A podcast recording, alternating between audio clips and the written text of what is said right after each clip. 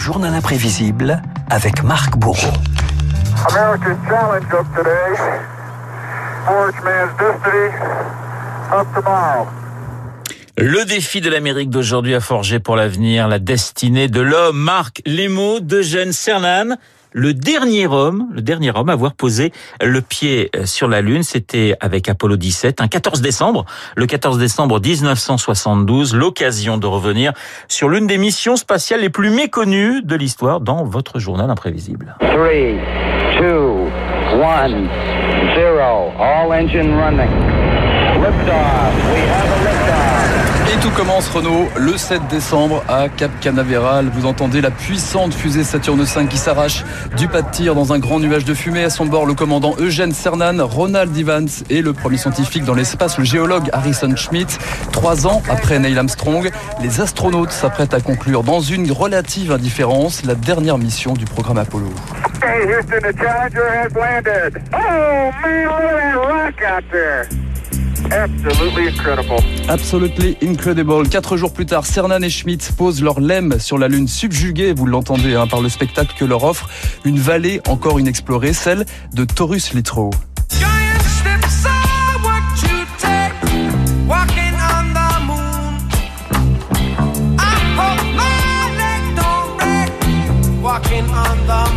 Et c'est le début d'un bivouac de trois jours avec plusieurs objectifs. Définir l'âge de la Lune, son activité sismique, l'origine de ses cratères. 75 heures d'opération et de déambulation à bord du fameux rover lunaire, ce petit véhicule avec lequel ils vont parcourir 36 km. Beaucoup de travail, mais aussi beaucoup de bonne humeur. I was on the one day in a month of December. May, May. C'est la première chorale lunaire en C'est fait. la première chorale lunaire, Ouais. oui, oui, il y a une première C'est pas atout. Mais durant leur balade, alors les astronautes hein, vont tout de même faire une découverte majeure. Euh, Lors de la deuxième sortie euh, véhiculaire, Harrison Schmitt, le géologue, regarde le sol et tombe sur une roche inédite. Wait a minute. What? Attends voir une minute, c'est peut-être une réflexion. There is orange. Non, c'est bien du sol orange. Well, don't move it till I see it. N'y touche pas tant que je ne l'ai pas vu. Orange, il y en a plein.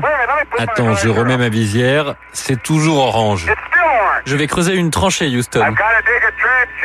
Mais alors Renaud, je sens que vous allez me poser la question évidemment. Qu'est-ce que cette roche orange peut bien vouloir dire? Eh bien écoutez les explications de euh, Michel Chevalet à l'époque sur l'ORTF. Vous savez que la Lune, elle est triste, elle est grise. Il n'y a pas de couleur parce qu'il n'y a pas eu de chimie comme sur la Terre. Ça signifie donc que sur la Lune, il y a une chimie. Et il y a pour y avoir une chimie, il a fallu qu'il y ait de l'oxygène et qu'il y ait de l'eau. D'où peut provenir cet oxygène et cette eau? Eh bien simplement de volcans. D'où l'intérêt de cette découverte que vous comprenez maintenant. Cernan et Schmitt semblent avoir découvert des traces de volcanisme. Du volcanisme sur la Lune. À la fin de leur mission, les astronautes repartent avec des clichés, des mesures 110 kilos de roches lunaires. Avant son départ, Cernan en profite pour renommer un rocher Tracy, le prénom de sa fille, cinq lettres qu'il trace dans la poussière avec son doigt. Cernan laisse aussi une plaque commémorative en métal, comme un avis de passage pour les générations futures. Il y a deux images. L'une du continent américain et de l'autre l'Europe, l'Asie, l'Afrique. Au milieu des deux hémisphères, un cliché de la Lune. Et là où nous sommes allés, c'est une commémoration. Nous étions là. C'est le témoignage de ce en quoi nous avons tous cru et notre volonté de revenir un jour. Three, two, one. Ignition. Right away, Houston. Le good. 14 décembre au soir, le LEM se détache de sa base et entame son retour sur Terre. Il y a deux bonnes raisons de regarder attentivement ces images, de les fixer dans sa mémoire. D'abord, elles sont certainement l'une des plus belles réussites de ce qu'on peut appeler le show télévisé lunaire. Ensuite et surtout, il est à craindre que vous ne puissiez les revoir avant longtemps. C'était hier soir, un peu avant minuit, le décollage du LEM, avec à son bord les astronautes Cernan et Schmitt. Au nom de toute l'humanité, les deux hommes ont dit plus qu'un au revoir à la Lune. Ce départ, on peut le dire, contenait l'émotion des adieux. Le programme Apollo, victime d'arbitrage budgétaire, est brutalement stoppé par la guerre du Vietnam après six missions habitées. Washington estime avoir démontré hein, sa supériorité technologique sur l'URSS. Mais un demi-siècle plus tard, aujourd'hui, une nouvelle bataille va-t-elle s'engager avec la Chine?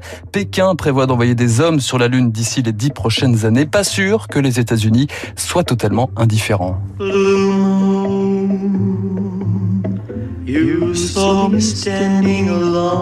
Et petite euh, anecdote liée à l'actualité, Buzz Aldrin, le deuxième homme à avoir marché sur la Lune et le seul membre d'équipage survivant de la mission historique Apollo 11, eh bien Buzz Aldrin va mettre aux enchères des objets et des souvenirs liés à l'alunissage c'est dur à dire, de 1969. Ça sera à la fin du mois chez Sotheby's, notamment sa veste de vol, montant estimé de la veste aux enchères, 2 millions de dollars.